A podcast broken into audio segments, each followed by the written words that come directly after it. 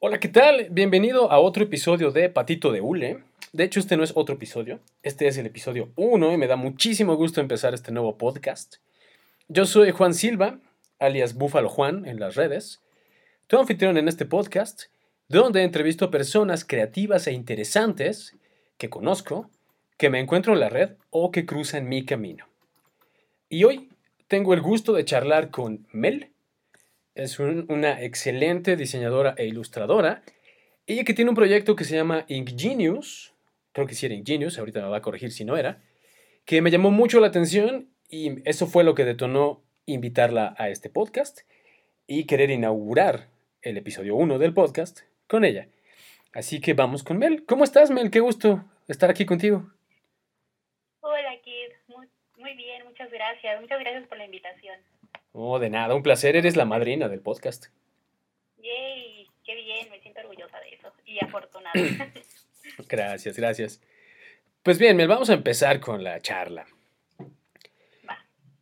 Antes de platicar tal cual de Ink Genius y de dónde salió el proyecto, que está bien padre, por cierto, me gustaría que nos cuentes cuál es, no cuál, más bien, cómo es tu proceso creativo. Porque aunque todos pensamos que es como que llega la musa y nos inspira y hacemos. La verdad es que no es cierto. Todos tenemos un proceso diferente. A lo mejor hay quien hace muchas rayas, hay quien escucha música, hay quien sale a caminar. Depende de cada persona. Entonces me interesa mucho que nos compartas cómo es tu proceso creativo, si es que lo tienes muy claro. Si tienes un relajo ahí, cuéntanos de todas formas. Está bien, padre. Sí, de hecho no lo tengo como un estilo definido para mi proceso creativo, eh, siempre trato de improvisar, o más bien siempre estoy improvisando, pero eh, siempre una constante que hay en mi proceso es eh, lluvia de ideas, literal, estar buscando en todas partes, libros, internet, en sitios no sé, que me gusten, donde haya ilustraciones, sitios web, diseño. Instagram creo que es una gran plataforma para buscar eh, este tipo como de inspiración, ideas, Pinterest. Entonces siempre, siempre comienzo con la parte como de lluvia de ideas, de estar buscando y comparando todos los estilos visuales que hay. Y a una vez teniendo como que todas las ideas que haya como organizado, ya empiezo a bocetar, empiezo como a empezar a crear el cuerpito de lo que quiera crear pero al final siempre me la voy a pasar improvisando. Qué interesante, eso está bien padre, Mel. A mí me gusta mucho este asunto de la improvisación. Creo que es una gran herramienta creativa. Y, sí, claro. Y, digo, los grandes jazzistas no nos van a dejar mentir. La mayoría de ellos improvisan, han improvisado, y justo de esas improvisaciones salen cosas súper, súper chidas. Sí, sí, así, a mí me pasa muchísimo. Digo, como ilustradora me gusta mucho improvisar, creo que es más como práctico y creativo y salen cosas súper bonitas de la improvisación. Eh, ya en la parte como más de diseñadora, diseñadora web y todo, creo que ya es como más estructurado. Pero en la parte de ilustración, a mí es como, como me ha servido y funcionado bastante. Claro, además creo que es más honesto, ¿no? Es algo mucho más crudo hasta cierto punto. Natural, como que sale tu yo, tu, tu sello, tu sello creativo, justamente improvisando. Claro, qué rico. Muchas gracias, Mel. Ahora, me gustaría saber también qué herramientas usas. Y por herramientas me refiero a apps, software y objetos físicos. Puede ser cuaderno, estilógrafo, pincel. ¿En qué andas? Porque hoy en día hay un montón de apps, hay un montón de software para dibujar y hay un montón de herramientas análogas también. Entonces, cada ilustrador o cada persona que trabaja con esas cosas hace su propia combinación. Me interesaría conocer tu combinación. ¿Por dónde andas ahí? Sí, claro. Bueno, eh, de software utilizo los básicos, Illustrator y Photoshop. Eh, son como las herramientas que más me han ayudado y que me gustan más. Creo que de las dos prefiero mil veces Illustrator. Claro. En la, parte digital, en la parte de software. Pero en la parte más tangible, más del mundo físico, eh, en esta última etapa de, ilustradora eh, he amado los estilógrafos y la tinta china con pinceles. Antes utiliza, empecé utilizando, de hecho en, esta cuarentena fue cuando exploté mis habilidades artísticas, porque eh, casi ya había dejado de dibujar por mucho tiempo por cuestiones de que tenía mucho trabajo y no me daba el espacio, pero empecé utilizando wash y acuarelas, después pinté mi primer cuadro de óleo, que también me encantó cómo quedó. Y en esta última etapa empecé a utilizar estilógrafos y tinta china, que creo que han sido mis favoritos. Perdón por la garganta. No te preocupes. Qué interesante. A mí me gusta mucho también la tinta china y los estilógrafos y las plumas fuentes y las plumas para caligrafía. Se me hacen una chulada. Son de usar. Aún no he aprendido bien a usarlas, pero pues me gusta mucho, como te digo, improvisar y practicar y lo que salga, creo que está bien. Buenísimo. Y creo que explorar diferentes técnicas, como comentabas, así wash, óleo, tinta china, te, te hacen crecer como ilustrador. Aunque tu trabajo final esté en digital, el tener este trabajo físico en un soporte te da otra experiencia y te da, te da más herramientas para poder moverte mejor en el mundo digital. Sí, justamente. De hecho, las últimas ilustraciones las dejé totalmente físicas, no las he digitalizado. Mi plan, mi idea es digitalizar mis favoritas, mis, como mis ilustraciones favoritas que he hecho. Pero me gusta mucho cómo se ven así, como al natural, sin, sin tocarlas. simplemente que sea como la foto así como salió. Claro, qué rico. Gracias. Vamos a hacer una pequeña pausa. Se me acaba de ocurrir algo para poner el micrófono en una mejor posición. Sí. Pues ya estamos de vuelta, Mel. Muchas gracias por la paciencia. Estábamos con tus herramientas. ¿Quieres agregar algo más? Eh, no, no, ya creo que había terminado con eso. Súper. Yo te quiero preguntar algo sobre las herramientas. El cuadro que hiciste al óleo, ¿qué fue lo que pintaste y cómo te fue? Porque era la primera vez que lo usabas, ¿no? Sí. De hecho, eh, la mayoría de mis ilustraciones o, bueno, en este caso cuadros, em, son fuente de mis sueños, o sea, mi inspiración son mis sueños, porque a veces tengo sueños muy bizarros, muy extraños, pero muy bonitos y siempre tienen color. Entonces, este óleo fue como la representación de un sueño que tuve, un poco fumado, y estaba lleno de colores. Entonces, traté como que de, de experimentar con toda la, eh, la gama de colores que tenía a la mano, porque no tenía muchas. Y me encantó, me encantó una, el brillo que tiene el óleo, la es como muy amable la pintura, o sea, puedes corregirlo, puedes experimentar, entonces me fue muy bien con el óleo, la verdad lo disfruté mucho. Qué bueno, felicidades. El óleo es difícil. La mayoría de la gente en su primera experiencia lo odia. Sí, de hecho estuve viendo muchos tutoriales y es, es como muy, tiene muchas reglas a seguir. O sea, como que tienes que ir eh, mezclando tal color con tal color. Entonces yo no me quise complicar y fue de, eh, voy a hacer lo que yo creo que esté bien. Y la verdad es que resulta muy bonito. Qué bueno, me da mucho gusto. Si puedes, luego mándame una foto. Quiero echarle un ojo. Claro, sí. Muchas gracias. Sí, claro. Este está interesante. Esta es de mis preguntas favoritas. Platícame de un reto creativo al que te hayas enfrentado recientemente y cómo lo resolviste. Puede no ser laboral, de hecho, de preferencia que no sea laboral, que sea un reto personal, creativo, de tu trabajo, de tu casa, tu familia, no sé, como lo quieras abordar. Eh, pues yo creo que el más reciente y que me encantó mucho fue el reto de Ingenuos, es Ingenuos, que es, bueno, derivado del reto que era año con año de Inktober, pero por cuestiones que hubo, eh, pues decidimos crear este nombre, este hashtag que es Ingenuos junto con otros amigos ilustradores con los que solía trabajar. Entonces por eso se llama así, Ink, Genuos, de, como de ingenuidad, por eso se llama. Entonces este reto eh, estuvo muy bonito porque y difícil, porque eh, todos como que aportamos a la lista de ideas de lo que queríamos ilustrar. Entonces salió una mezcla como de un montón de cosas que ni yo me hubiera imaginado que iba a dibujar. Una de ellas fue eh, animales con ropa de gente famosa, por ejemplo, que, que tal vez antes de hacerlo era como de, ay, qué chistoso, pero en el momento de hacerlo era como de, ¿qué rayos voy a dibujar? Entonces, ese reto ha sido el último, es el más bonito, está en mi Instagram todo y la verdad es que el resultado me encantó. Súper, entonces es ingenuos. Así es. Inc más genuos de ingenuos. Ajá. Buenísimo, me encanta. Oye, y, y cuando empezaron a trabajar, ¿por qué llegaron a esa idea de ingenuos? ¿De dónde salió? Eso fue más como un chiste local entre nosotros, de Ujú. que eh, fue como más como por cuestiones de trabajo que nos decíamos los ingenuos. Entonces, pues fue como de, ¿cómo le ponemos a este reto? Pues lo que siempre nos decimos, ingenuos. es un poco vano, pero de ahí salió. Oh, está buenísimo, está divertido. Me encantó, ¿sabes? Me encantó los temas que estabas manejando. Me, me encantó también el hashtag.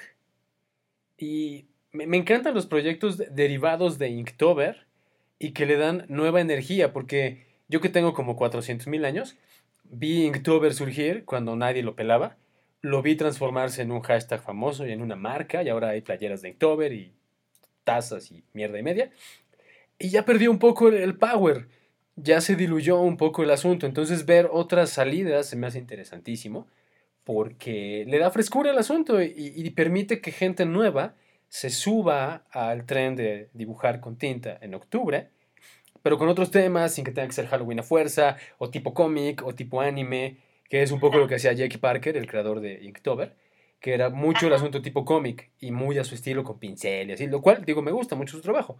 Pero pues después de un año ya es como, brother, ya sé cómo vas a dibujar todo. O sea, no hay mucha improvisación de tu parte, viejo. Ajá, sí, de hecho. Y a mí me encantó una porque eh, decidimos que queríamos hacerlo como era como había nacido, que era pura tinta. Porque ahorita igual como que también está, bueno, yo estaba muy metida en la parte digital. Entonces yo lo que quería era pues salirme de esa zona de confort que siempre tengo y practicar más justo los rasgos, porque soy tal vez muy buena como con cosas geométricas, con cosas más, con objetos, pero por ejemplo con figuras más orgánicas, con eh, cuerpo humano y así, soy malísima. Entonces me sirvió mucho como para experimentar, ver tutoriales de cómo podría mejorar. Entonces eso me encantó. Qué buena onda. Súper. Felicidades y gracias por compartir. Gracias. Ok, el aspecto que sigue ya lo habías platicado un poco, pero me gustaría que abundes en el asunto. ¿Cuáles son tus influencias más fuertes y tus fuentes de inspiración? Empezaste con tus sueños, igual sigue por ahí y cuéntanos más. Vale, pues yo creo que eh, desde siempre mi inspiración eh, los descubrí cuando entré a, mi, a la carrera de, de diseño a pesar de que desde antes como que ya dibujaba y la mayoría de las personas me decían como que yo tenía, yo había nacido con el don de dibujar, cuando yo desde mi perspectiva decía, pero es que dibujo muy básico. Tal vez como yo tenía más eh, como que amplia la gama de ilustradores que yo conocía, yo decía, pues es que soy muy novata. Pero bueno, eh, siempre yo creo que la práctica te va a hacer mejorar en todos los aspectos y pues sí, este ha sido el caso. Entonces, desde que entré a la parte de diseño, conocí a dos ilustradores, que es una de ellas, es Coralie, que ella pinta murales, es francesa. Me encanta su estilo, una porque son muchos colores lo que ella utiliza, son formas muy geométricas, lo que siento que yo soy muy buena, como la parte menos orgánica. Y otro ilustrador que amo es eh, Paul Alexander Thornton, que es como más ilustrador de, de calaveritas, como de más estructuras óseas, como con flores si tienes chance de buscarlos, él hace ese tipo de ilustraciones con plumas Brick.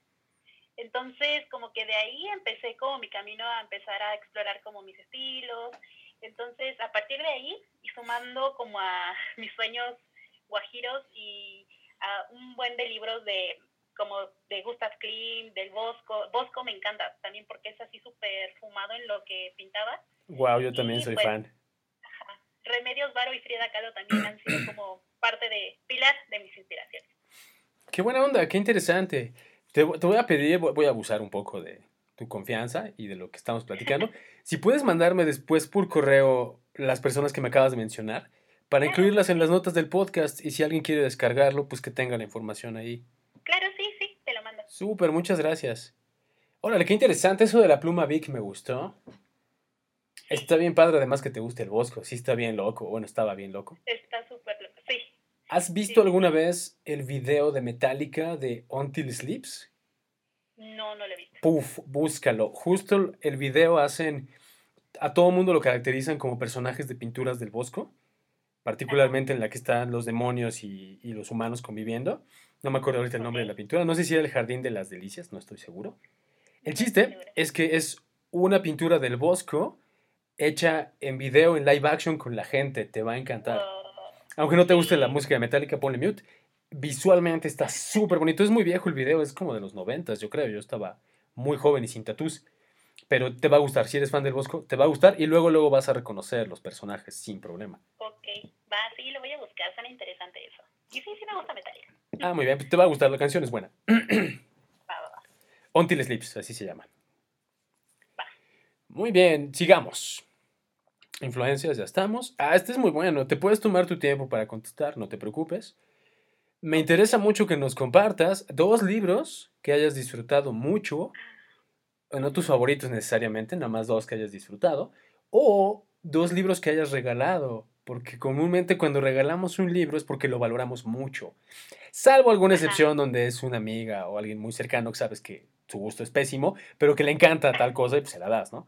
Pero salvo esos casos, es, son libros que uno valora. Entonces, dos que te hayan gustado mucho o que hayas regalado. Híjole, puede ser uno y uno. Sí, completamente. Eh, y bueno, en realidad no tienen mucho que ver con el diseño. Partes tienen que ver con el diseño. No importa con lo que tengan que ver. Va. Eh, uno que me ha gustado mucho eh, se llama The Resurrectionist de Hotstep. Es un libro de ciencia ficción que narra eh, la historia de un doctor que ilustra seres mitológicos. Entonces, lo que me llamó la atención de ese libro, independientemente de la historia que es muy buena, las ilustraciones de los seres mitológicos, de cómo se los imaginaba. Literal, son ilustraciones eh, de estructuras óseas de esos seres mitológicos. O sea, ni siquiera existen, y ya tiene como la estructura ósea. De hecho, por eso me lo compré, como para basarme justo en las ilustraciones que tiene. Y bueno, la historia, digo, es, es buena, pero ese libro me encantó. Una, por cómo manejan como si fuera un libro real, como si fuera un libro literal de un doctor que haya ilustrado eh, toda la parte interna de estos seres mitológicos. Ese libro igual lo recomiendo, te paso también el dato después si quieren para que lo consulten. Sí, por favor, qué interesante se escucha. Sí, sí, está muy bueno. Eh, un libro que regalé, que me gustó mucho, eh, se llama eh, Storytelling de Ellen Lupton. Ah, lo estoy leyendo. ajá, ese es muy bueno. De hecho, se lo regalé a una amiga muy querida que se llama Chio. Y se lo regalé juzgando por la portada porque ni siquiera yo lo había leído. O sea, literal fue como de, te lo voy a regalar por la portada. Y tiempo después lo volví, a, lo leí más bien y fue como de, creo que ahora sí mi intuición de la portada fue muy buena porque se me hizo un libro súper bueno que no solamente aplica como que a la vida del diseñador o de un diseñador, sino aplica como para todos los aspectos de la vida, de todos los ámbitos creativos o no creativos. Entonces, esos dos libros han sido como los últimos que me han inspirado y motivado. Qué buena onda. Sí, ese libro es muy bueno, fíjate. También la, portada me llamó mucho la atención y lo compré junto con otro de storytelling y sí, sí, está, está bien bueno. Sí, está muy bueno. Sí, no lo he terminado, voy como a un cuarto, pero sí, está bien chido. Sí, las ilustraciones también que tienen, las gráficas, infografías, están súper bonitas. Sí, ah, qué interesante. Muchas gracias por los dos libros. Ahora vamos con música. Platícanos de tres canciones que acompañen tu labor creativa. Siempre los creativos tenemos tres rolas favoritas para lo que sea. Entonces, cuéntanos tres de tu día a día. Bueno, pues creo que las canciones que siempre están en loop, eh, hay una que se llama um, I Follow the Rivers de Kelly. Es como súper animosa, aprendida y que siempre está como presente en todo momento todo el día se repite como unas 15, 20 veces o más, yo creo. Todo el tiempo la estoy escuchando y bailo. Eh, otra canción que siempre está, yo creo que es una de un... De hecho, la mayoría de mis, de mis canciones que me gustan son de soundtracks, de soundtracks de películas. Por ejemplo, esta de I Follow the River de Lee es una, es una película que se llama La vida de Adele, me parece. Y otra canción que me gusta mucho se llama La eh, se llama Paloma, de We Are Wolves, de una película que se llama Where the Trail Ends, que yo creo que es una película que te va a gustar mucho porque es un documental que se grabó durante 10 años de unos bikers extremos en toda Latinoamérica. Órale. Entonces, te recomiendo mucho ese documental, es buenísimo, es de bikers. Igual te pasa el dato después. Y, híjole, yo creo que más que una canción, es la banda de Killers. Creo que siempre va a estar alguna canción en todo mi día, va a estar de The Killers. Creo que esos serían como los tres. Qué buena onda, muchas gracias, qué interesantes recomendaciones. Sí voy a buscar el documental. Sí, te lo paso. Y The Killers es una gran banda. Soy muy fan también. muchas gracias, Mel. Ahora vamos con las series que estás viendo últimamente, o la serie que estás viendo últimamente. Como para saber en dónde andas en este gusto visual, culposo o no culposo. pues eh, últimamente no me he dado como el tiempo de clavarme con una, o sea, como que estoy viendo de todo un poco, pero la, eh, la última, la última que vi es eh, Mindhunter, que creo que me enteré que ya la habían cancelado, pero bueno, es una serie que me encanta. De hecho, también otra de mis inspiraciones, regresando un poco al inicio, es el terror y, o sea, cuentos de miedo, de terror o de, bueno, estas series más de asesinos seriales, que también se me hace un tema interesante. Entonces, eh, me gustó muchísimo esa serie. Creo que ha sido como de las, una de mis favoritas por cómo es la trama. Esa y otra que se llama The Marvelous Mrs. Maces, me parece. Es una chica estandopera. Buenísima, está buenísima. Oh, ya sé cuál es. Sí, está en Amazon Prime, ¿no? Sí, está buenísima. Me ha encantado. Creo que ha sido también de mis favoritas. Ah, qué divertido. Sí, sí, esa es muy buena. muy bien, para esta siguiente pregunta, también te puedes tomar tu tiempo, no pasa nada. Okay. Menciónanos tres personas que admires por su creatividad. Pueden ser ilustradores o no, diseñadores o no, cocineros, chefs, escritores, cualquier tipo de ramo, cualquier tipo de expresión, pero que tú admires la creatividad de esa persona. Híjole, creo que son muchos, pero siempre hay favoritos. Sí, siempre hay cinco o seis que uno dice, ah, estos son. Sí. Eh, creo que desde que empecé como en mi rumbo de diseño web, diseño digital, eh, me encontré con una, haciendo un benchmark justo de sitios web para actualizar mi book. Eh, me encontré una diseñadora alemana que se llama Melanie Davis. Ella es diseñadora web, pero hasta hace poco como que empecé a ver en sus posts ilustraciones como muy orgánicas fuera de todo lo que ella siempre había hecho. Entonces yo me enamoré de su sitio web por las interacciones, por cómo la había armado, cómo había aterrizado y por los proyectos que ella tenía. Y después de ver cómo estaba con, con la parte de la ilustración, me encantó más, como que, o sea, eran dos Melanie Davis, una diseñadora web y una ilustradora. Y me identifiqué muchísimo con ella porque siento que, que igual yo como que tengo esas dos partes, como la parte más digital, más como estructurada, y la parte más de ilustradora, más de eh, improvisar y ser creativa y bla, bla, bla, ¿no? Entonces yo creo que Melanie David es una, una de ellas. Em, otra persona que se me hace muy creativa y, y me gusta mucho cómo expresa, y cómo, sí, cómo lo expresa de manera, en, en diseño es Stefan Sagmeister, que a pesar de que es como un poco, no sé cómo decirlo, eh, old school, no sé, pero me gusta, me gusta cómo hace las cosas, cómo hace, más, más la parte de la tipografía, a mí me encanta eh, también el diseño tipográfico, entonces me gusta mucho cómo él experimenta con ese tipo de cosas. Y ahorita nada más ellos dos se me vienen a la cabeza. Muy bien, con eso está perfecto, muchas gracias. Muy bien, qué interesante. Pues ya llegamos al final de esta pequeña entrevista. Ahora viene la pregunta más difícil probablemente. Y es la de tu camino espiritual. Antes de que contestes, voy a explicar por qué la pregunta. Tú, ya me conoces, pues, entonces tú ya sabes qué onda conmigo. Sí. Para la gente que no ubica qué onda con, conmigo, con Juan Silva, yo sí tengo una práctica espiritual, pues, estructurada, ya tiene muchos años, tengo como 30 años haciéndolo, y creo que sí es una parte esencial de todos los seres humanos. Si tú que escuchas ahora no tienes una práctica espiritual, no quiere decir que estés mal, en algún momento vas a llegar. Algo te va a llevar a considerar tu relación con la parte no visible de ti.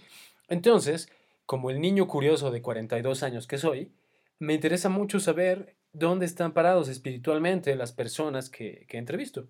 Y en este caso, men. Entonces, si tienes un camino espiritual, está bien. Si no tienes uno, también está bien. Me gustaría saber dónde estás parada en tu relación con Dios, o la diosa, o el universo, o como le digas. Un camino espiritual no llevo, o más bien no me he dado el tiempo como para investigar o practicar más a fondo. Eh, crecí en una familia católica, creyente de Dios, creo en Dios, pero siempre trato como de eh, ir más allá, de buscar como en todas las eh, prácticas espirituales, en todas las religiones, encontrar como que ese, ese porqué de por qué practican esa, ese, esa religión o por qué son de esa manera espiritual. Entonces, yo trato como de tomarlo mejor como de, de todas esas partes y justo en eso lo llevo como a mi ámbito creativo. O sea, trato como de reflejar, en este caso, por ejemplo, mis dibujos, la conexión que tenemos con el, con el universo. Soy como muy mucho de, de que todos somos parte del universo y de alguna manera estamos conectados. Entonces, de hecho, en el último reto en, en Ingenuos, eh, siempre como que estaba la parte del espacio, como de las estrellas, los astros, por lo mismo, de que me gusta mucho como que esa conexión que hay con el universo. Y como te, te decía, que no tengo como un camino espiritual que diga, esto es lo que yo hago, pero siento que, o sea, que al final como que es un conjunto de todo, al final como de mis prácticas, por ejemplo. Qué bonito. Esa idea de que todos estamos conectados está bien linda y que lo, lo, reflejes en tu trabajo como ilustradora está increíble. Justo yo, yo creo que una de las expresiones más hermosas de la divinidad o el universo o Dios o como le queramos llamar a esa cosa es el arte. Cualquier arte, ¿no? Gráfico, música, escrito, lo que sea. Entonces, sí creo también que los que tenemos esta capacidad artística, no sé si sea un don, pero sí es una capacidad, sí tenemos como una conexión diferente con la divinidad o el universo o como le llamemos. Y está bien lindo que podamos usar nuestro trabajo para ejercer esa conexión, compartirla con otros, permear un poquito estas ideas. Qué lindo, muchas gracias por contestar tan honestamente. Sí, gracias a ti, Kit. Pues eso es todo. ¿Quieres tú agregar algo? ¿Necesitas platicar algo? ¿Quisieras compartirnos algo? Pues no, la verdad es que disfruté mucho Hace mucho que no platicaba como de justo todo el proceso que tengo, mis inspiraciones. De hecho, ni siquiera yo me acordaba bien, o sea, no tenía como eh, tan presentes las inspiraciones que tengo o, no sé, en este caso también, por ejemplo, la música que escucho todo el día. O sea, ahorita lo, como que me quedó más claro y es increíble como tú solito describirte y darte cuenta de, de tantas cosas que haces y puedes lograr a crear y tal vez influenciar en otras personas o ese tipo de, de cosas. Entonces me encantó, Kit. Muchas gracias por, por la invitación. De nada, muchas gracias a ti. Y está bien padre, ¿no? Porque en estos tiempos de pandemia, además, nos hemos dado poco tiempo de platicar de estas cosas unos con otros. Tristemente, o estamos en friega trabajando, o estamos sin trabajo y estamos en friega buscando cómo obtener dinero, y todo lo que pueda haber en medio, ¿no? Hay gente que está preocupándose por su salud y por la ausencia de ella y etcétera. Entonces creo que estos huequitos para platicar de estos temas nos quedan muy bien, nos alimentan el espíritu y nos cambian un poquito la perspectiva. Muchas gracias, Mel. Pues gracias a ti. Nos queda solamente que nos compartas tus redes sociales, por favor. ¿Cómo te pueden encontrar en redes? Pues en todas redes, más bien en Facebook y en Instagram, que son como que las que manejo, me pueden encontrar como designmail, arroba designmail, literal. Perfecto, pues ya está, arroba designmail en Facebook e Instagram, ¿quedamos? Sí. Muy bien. Pues eso es todo. Gracias, Mel, de nuevo, de verdad, muchas, muchas gracias. Gracias a ti que estás escuchando. Y si quieres estar en contacto con Mel, pues ya están sus redes sociales. Si quieres estar en contacto conmigo en redes sociales, en Instagram me encuentras como búfalo con una sola F, guion bajo Juan. Y en Twitter es como guion bajo, búfalo Juan, con una sola F. ¿Ok? Muchísimas gracias. Gracias, Mel. Te mando un abrazo enorme. Me dio mucho gusto verte y charlar contigo otra vez.